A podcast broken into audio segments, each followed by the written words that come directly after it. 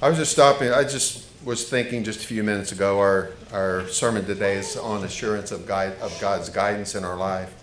And I was just thinking back all the places that I've had the opportunity to go because I decided when I was about 18, 19 years old to follow Jesus Christ as my Lord and Savior.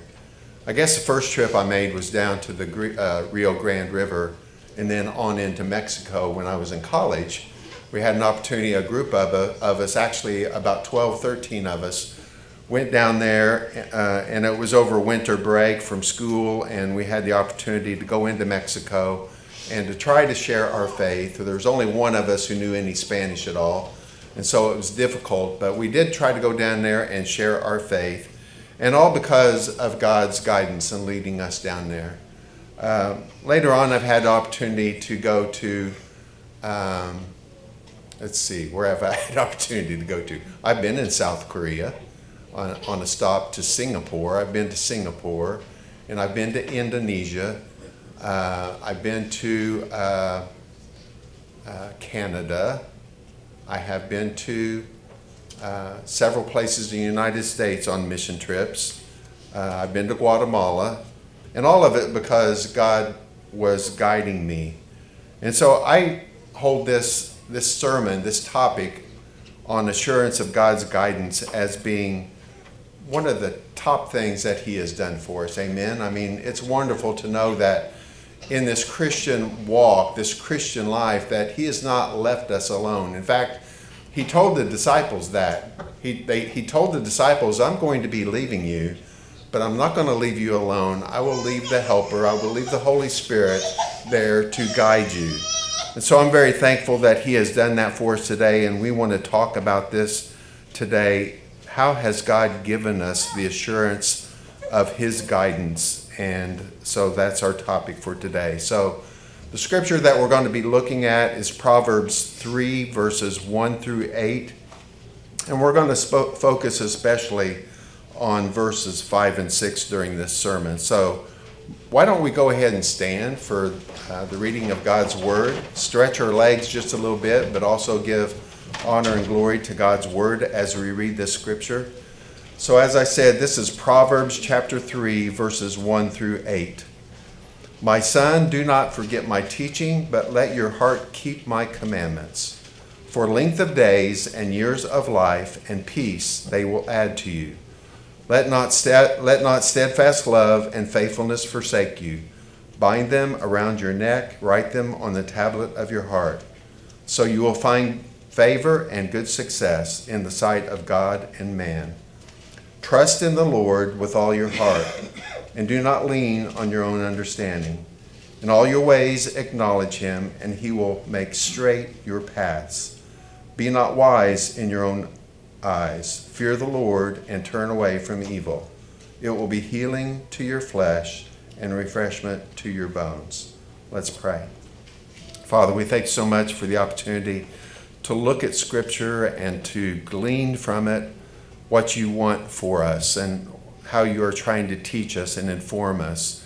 And today you're trying to tell us that you are our guide and that you will never fail us or forsake us, but you are always there to help us guide us through the difficult situations in life.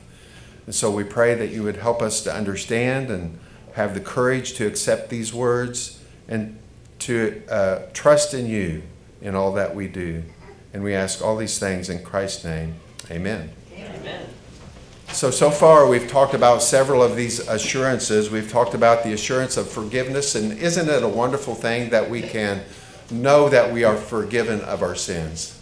Amen? Amen. That's a good thing, right? That we can know that we're forgiven of our sins. And also, we talked about how we are given the assurance that when we pray, God hears those prayers. And if we pray according to His will, He will answer those prayers. And then last week, we talked about how He has given us the assurance that we will have victory over temptation and sin, not because of the strength that is within ourselves but because of the strength that He gives us through the Holy Spirit. And as I mentioned before several times, we're going to be talking about the assurance of God's guidance in our life today. And I believe this is a great promise that He has given us and a great thing that He has done for us. There's a book that I want to recommend. I, I recommended this uh, to the Wednesday night group, but uh, it's a very instrumental book, and you may have never heard of it, but it's probably the second most well known book in the whole world, next to the Bible, and it's called The Pilgrim's Progress. Anyone heard of The Pilgrim's Progress? Yes. Okay. Maybe you've had a chance to read it, maybe you've never thought about reading it, but I really suggest it to you because it talks very much about the topic that we are talking about today being guided by God through this life. And so, the essence of this book is that it is an allegory, and so it's got a lot of symbolism in it, but it's very, sim- very easy symbolism to figure out. So, it's about this person, this one who's called a pilgrim. His name is Christian, and he's on his way to the celestial city. So, already you know the essence of the book. It's about a Christian and their journey to the celestial city. And during this book, there's a lot of talk about staying on the path. You enter in through a certain gate and you stay on this certain path, and you do your best not to be diverted from one side to the other, but you take the straight path all the way to the celestial city. Well, you can imagine maybe what challenges Christian might come upon during this journey. He comes he, he gets on the narrow path, the straight path, and then there's branches off of that. And different times, at different times, there's things that are attractive that he sees on the left hand or he sees on the right hand, and he is tempted to go off of that track. And sometimes he does go off that, of that track, and it gets him into trouble. So I won't spoil the whole thing for you, but I really encourage you, as a follow up to this lesson here today, to try to get that book, The Pilgrim's Progress, and read it. Now, when you look for it, get the easy to read version. it was written in the 1600s by a guy named John Bunyan. And so uh, you can remember probably from your King James Bible, if you want to read a novel that kind of sounds like King James, then, then go ahead and get the, uh, that version. But if you want an easier version, there, there are easier versions for you to read. But I think you, that you would be blessed for that. I think it would make this sermon kind of hit home. And uh, you could even read it as a family. It would be very enjoyable to do that. And so, in our scripture today, especially verses 5 and 6, let me read those again. It gives us this great promise. Verse 5 6 says, Trust in the Lord with all your heart, and do not lean on your own understanding. In all your ways, acknowledge him, and he will make straight your paths. Sounds very inviting to us, doesn't it? We want to be on that straight path. I don't know of anybody who loves a twisty, turny road that has all kind of obstacles in it. We would rather have a straight path that goes directly to the goal, and that is what God is offering to us here today. He's offering for us that He will make our path straight. He will straighten out the crooked road and make it one that we can navigate and navigate in the way that He wants us to go. Now, I'm not by saying that the road is straight, saying that our lives will not take twists and turns, because they certainly do, don't they?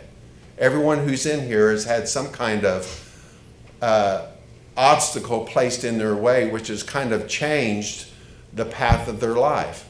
I've had several of those. I've had uh, three different secular jobs, and they were brought about sometimes by things that I did in my own life, but other times it was other people who uh, said, We don't want you at this job anymore. they did say that once, no. they did say that. Uh, we don't need you anymore. They laid me off. And so, uh, you know, those, I'm not, we're not talking about the straight path as being one that has no obstacles or no twists and turns. But the straight path means it's the path where you follow Jesus Christ in a straightforward manner, right? You're not going off to the left, you're not going off to the right. You're staying with Jesus Christ, you're following his path. And so He will guide us into the best way for us to go.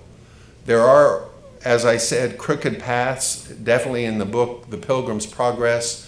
There were obstacles for Christian to overcome. One of those was the castle of despair, and he mistakenly got over into this castle of despair. And for many, many days, he was in despair and anxiety, and he just could not get out of that trap until eventually he was delivered away from that. And so we can have changes in our path as well if we're not careful to observe the direction and the um, the direction that our heart is inclined to, right? So our, our heart can be inclined to go after something that is not good for us. As an example, I put down here Proverbs chapter 7. This is uh, the person that Proverbs was written to and how he is being tempted by uh, someone that is not good for him. So let me let me just read this. It says, "And now, O sons, listen to me, and be attentive to the words of my heart, of my mouth. Let not your heart turn aside to her ways. Do not stray into her paths, for many a victim has she laid low, and all her slain are a mighty throng. Her house is the way to Sheol, going down to the chambers of death." And so I like that verse because of this command. It says, Let not your hearts turn aside to her ways. In other words, as we are going through life and we're wanting to stay on this straight path, there's going to be things on the left, there's going to be things on the right, things of the world that will try to get our attention off of Christ and onto them. And the scripture says, don't do that. Don't let your heart turn to the side or to this side, but keep your focus on Jesus Christ. There are many forks in our life, amen? There are many different paths we could take. It's essential that we stay on the one that is being guided by God for us. And so, you've heard it said before that the path to salvation is a narrow path. Jesus himself in Matthew 7 said, that we are to enter by the narrow gate, for the gate is wide, and the way is easy that leads to destruction. And those who enter by it are many. For the while the gate is narrow and the way is hard that leads to life, and those who find it are few. Jesus himself says that we are to enter by the narrow gate, and we know from studying Scripture that he is that gate. He is the door by which we enter into salvation. Amen. But if you see a gate that is wide and everyone is going and flooding toward that gate, it's probably not a good indication because Jesus is the narrow gate. It's a narrow way. He says directly, He says, For the gate is narrow and the way is hard that leads to life, and those who find it are few. And so most travel by the wide path that leads to destruction. In other words, don't go with the flow, right? You've heard that term before. It's an old term, but we don't, as Christians, go with the flow. We go with Jesus Christ. We follow him in a lifestyle of obedience. And so being on this path means that we enter through Jesus Christ. We enter because we understand that he has died for our sins He's paid the penalty for our sins on the cross, and we enter in through the gate when we place our faith and trust in what Christ has done on the cross and his resurrection from the dead. Amen? That's how we get onto the narrow path. But we must stay on that narrow path. And that's one thing that Pilgrim's Progress really emphasizes, and I'm not trying to rise it to the level of Scripture but he does use scripture all throughout this book to show that true Christians do stay on this path. They do stay on the straight path. They may wander from time to time, but they always come back to that straight path. And that is the life of obedience to Jesus Christ. We are to follow him, right? We're following him. It's just not, we just don't call ourselves Christians, but we are Christians because we follow Jesus Christ. And so there must be this heart that we have that wants to follow after Jesus Christ. And I believe that heart is the per, is is the is the person of Jesus Christ himself. There is a destination that we are trying to get to. For a Christian in the Pilgrim's Progress, it was a celestial city. But so the celestial city obviously represents uh, heaven, but who is the King of heaven other than Jesus Christ? He is our ultimate destination. Do you agree with that? Amen. Jesus Christ is what gives us uh, the desire to want to be in heaven, is to have a personal relationship with Him. And so the past destination is to be with Christ. Christ is the treasure that we seek, and becoming like Him also is the treasure that we seek. We are designed and we are reborn, in essence, to love Him with all of our heart, soul, mind, and strength. That's the scripture that Jesus gave to us. We are to love Him with all our heart, soul, mind, and strength. And so the path, this is from Proverbs again, the path of life leads upward for the prudent, that he may turn away from Sheol beneath. And we are to be Christ like and to follow after Christ. And so that is our destination. Our destination is to be with Christ and to be like Christ. But this path also has a course that we are to follow, and that is Jesus Christ. Jesus Christ said, I am the way, the truth, and the life. No one comes to the Father except through me. So we place our faith and trust in Christ, and then we follow his lifestyle, we follow his obedience. So there's a destination, there's a course, there's a map. Do you know there was a map to the way we are to walk in our lives? It's the Bible, isn't it? It's the Bible, it's God's Word. We have been given written instructions for how we are to live our life. And if I don't say this later on, I'll say it now.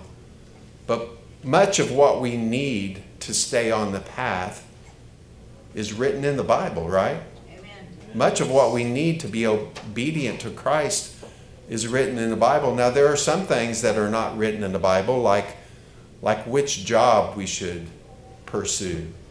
I mean, it's not written in the Bible what job we are to pursue. That's kind of left up to you between you and God. But most of what we need to know is in the Bible. And so sometimes I feel like people skip over that and they go directly to how they feel and what they feel is God's will for their life without examining the map, which is God's Word. It's only through God's Word that we can stay on the path of obedience. And by the way, the path of obedience is also the path of our greatest joy and the path of our faith. There are no shortcuts to the path, no detours, no sightseeing. It's a path of faith that has a destination, a course to follow, and a map. And it's described in the Psalms um, as a path that is lit by the Word of God, and it's the, the light of the Word of God is our path.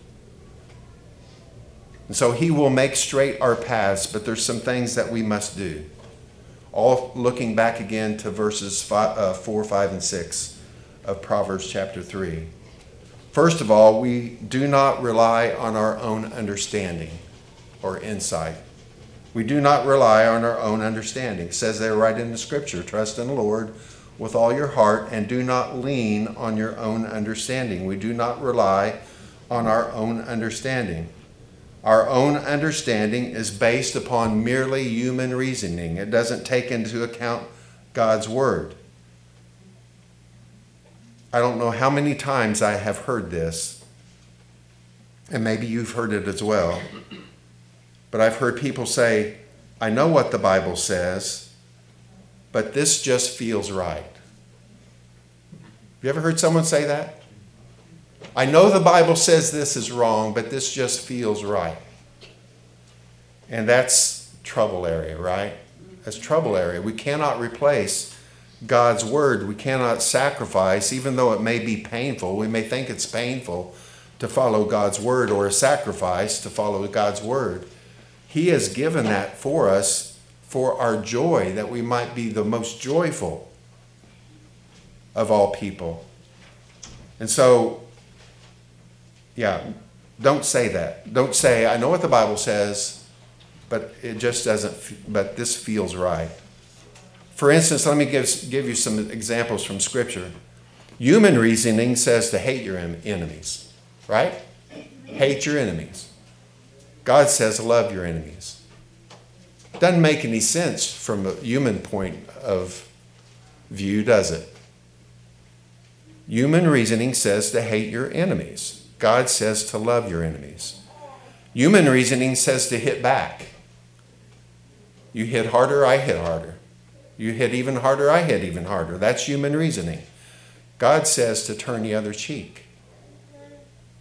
You see, God's reasoning in His Bible does not always make sense to us as mere humans. Human reasoning says grab all the gusto in life while you can.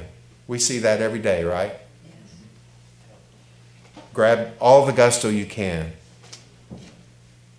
God says to invest your life in eternal things.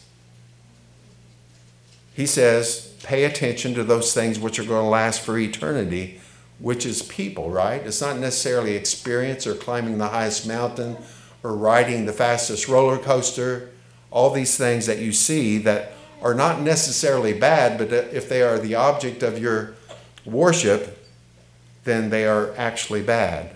God says to invest our life in eternal things, which are the lives of people, relationships with other people. Human reasoning says to be served by others and you will be happy. God says sacrifice yourself for others and you will find joy. Don't rely on your own understanding apart from God and apart from His Word. It will lead you off the track every time. It will lead you off of the path into areas that will not be good for you and will be destructive for you. It's as though you're leaning against the Leaning Tower of Pisa, right? Have you ever seen that statue? That, it's not a statue, it's actually a building. Leaning Tower of Pisa, the foundation started giving away many, many years ago and uh, it is now it's a column, and I'm sure you've seen pictures of it, but it's slightly leaning. You have to kind of look at it like this. But one of these days it's going to fall over, right? One of these days it will fall over. So you don't place your weight, you don't stabilize yourself by leaning on something that is not a firm foundation, and that's exactly what we do when we leave the Word of God out of it. We're not leaning on something that is stable. We're leaning on feelings, and we need to be leaning upon the solid rock of God's Word. So don't be dismissive of God's Word, rather, embrace His Word. Don't be guilty of the pride that says, I can do without God's Word in my life. We cannot do without God's Word in our life. Amen? That's, that's true. We cannot do without God's Word and expect to grow in godliness and become like Him. So we're not to lean on our own understanding, and in all ways we are to acknowledge Him. Always we are to acknowledge Him.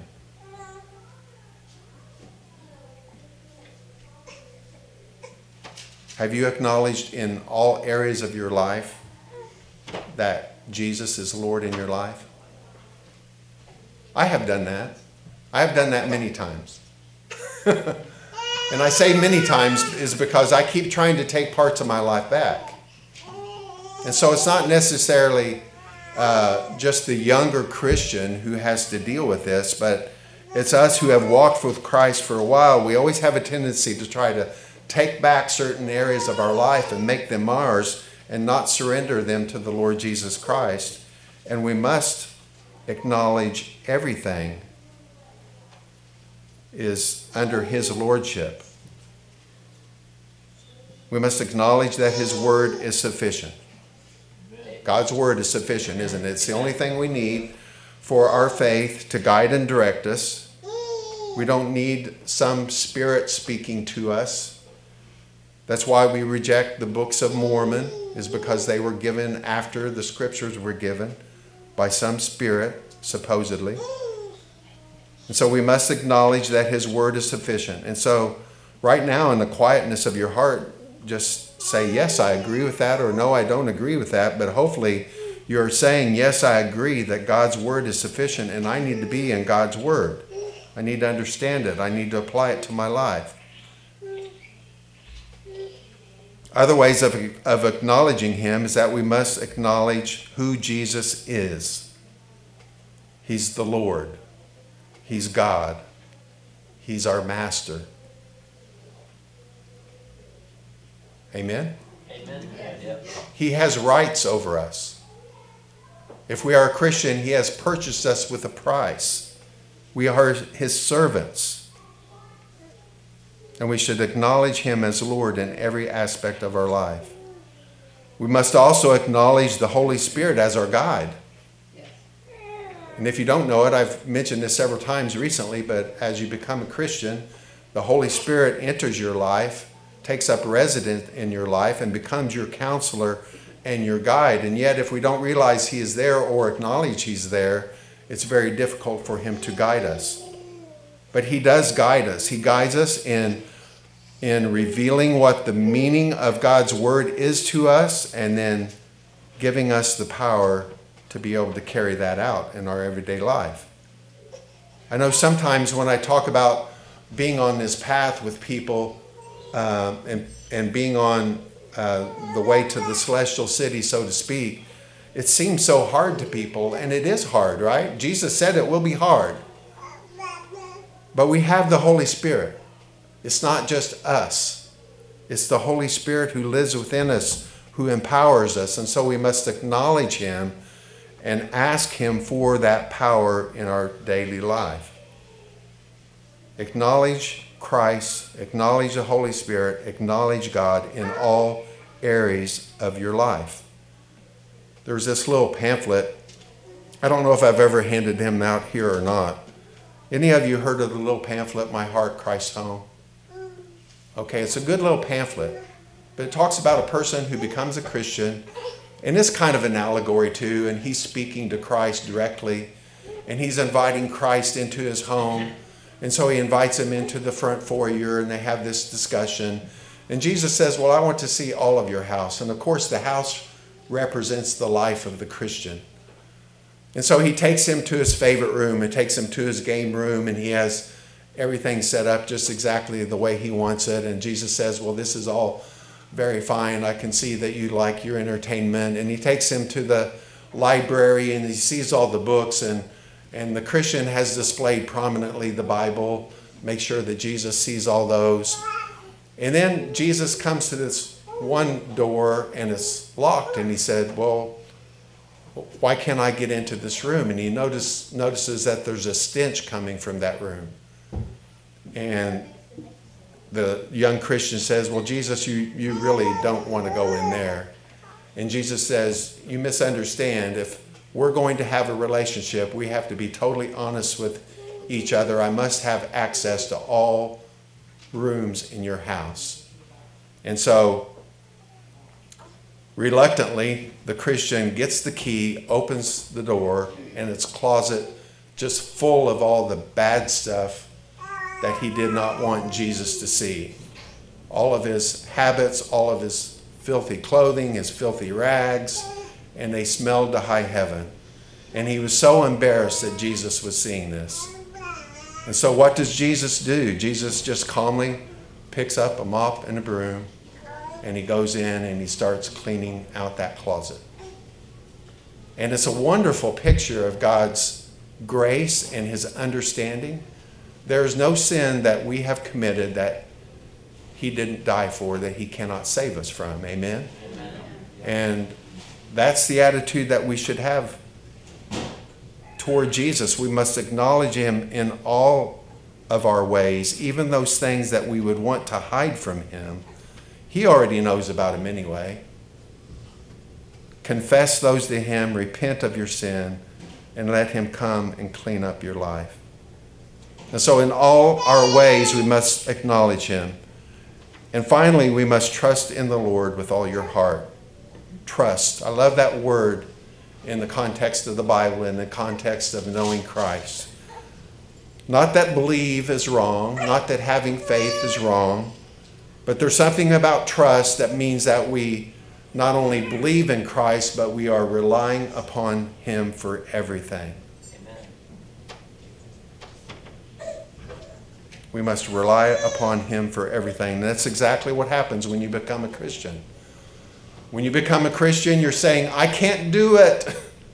I want to be on this path, but I cannot do it. I cannot live up to this expectation. And Jesus says, I have lived up and I have lived all those things for you.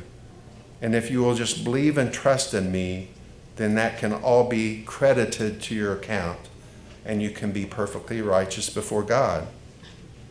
But we must love him with all our heart, soul, mind, and strength. We must trust in him with all of our heart, soul, mind, and strength.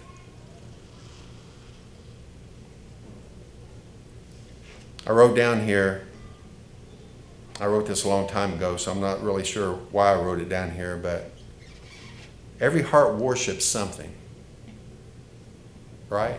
Oh, every heart worships something.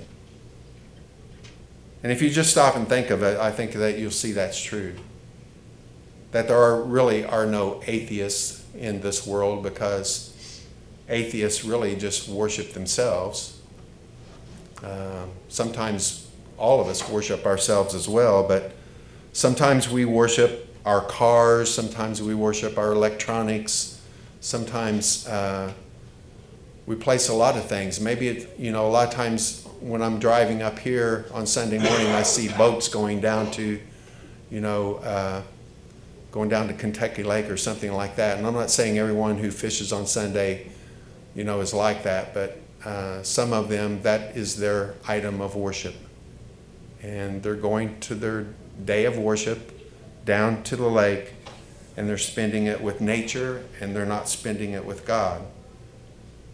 So every heart worships something. God, of course, realizes this because He created us to worship Him. And we, in our arrogance, have decided to substitute something in His place. And He's, he's offended by that. You may ask the question well, is God mad at us? In a sense, yes, He's mad at us. He's upset with us because he has given us His very best, and yet we have turned and substituted it for something else.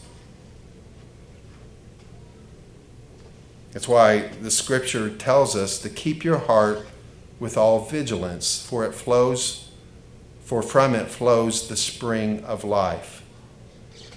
Basically, that verse means how you believe is how you act. If you act like a Christian, then chances are you have had a true experience with Jesus Christ. But if you're not acting like a Christian, then you might want to ask Have I truly, really believed in Jesus Christ as my Lord and Savior? I love the fact that He guides us through this life. I love the fact that He's, in a sense, standing over my right shoulder and coaching me which way to go and giving me the strength to do that. I think it's one of the greatest things that God has ever done for us. It's how we experience a relationship with Him. It's Him guiding us and us saying yes to that and seeing the wisdom that He brings. And so, are you being guided by God today?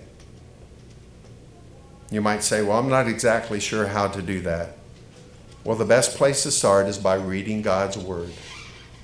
Just pick out a time every day where you can read God's Word and ask the question God, how are you guiding me today?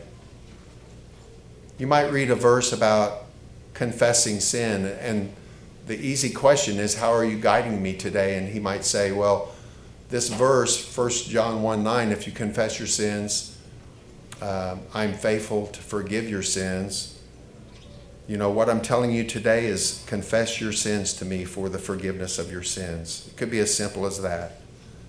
But that's how we follow God's guidance is through his word, his Holy Spirit within us empowering us to do that. And the reason I'm so passionate about sharing this today is that I understand that it's the most joyful life that you will ever have as well. Being in the center of God's will, following His guidance. He never promises that it's going to be easy. In fact, with Jesus following His, his will, it was very difficult for Jesus, wasn't it? It's never promised to be easy, but it is promised that we will have an abundant life, that we will have a joyful life, and we will have an eternal life. Let's pray. Father, we thank you so much for this time. We thank you that you guide and direct us wherever we lead, if we will just stop and listen to you. Help us to be people of your word who will see it not just as words on a page, but a love letter from you guiding us into a, a life of joy and faithfulness and an eternal life. Father, we thank you for Jesus. We thank you for the example that he has set for us, is an example for us to live as well. And we pray that you would help us to be in the center of your will at all times. And if we're not, that you would bring that to our attention and help us to get back on the right path. Thank you for this today. Thank you for those who have been listening. Pray that your Holy Spirit would have freedom to do his work. We ask all these things in Christ's name. Amen. Amen.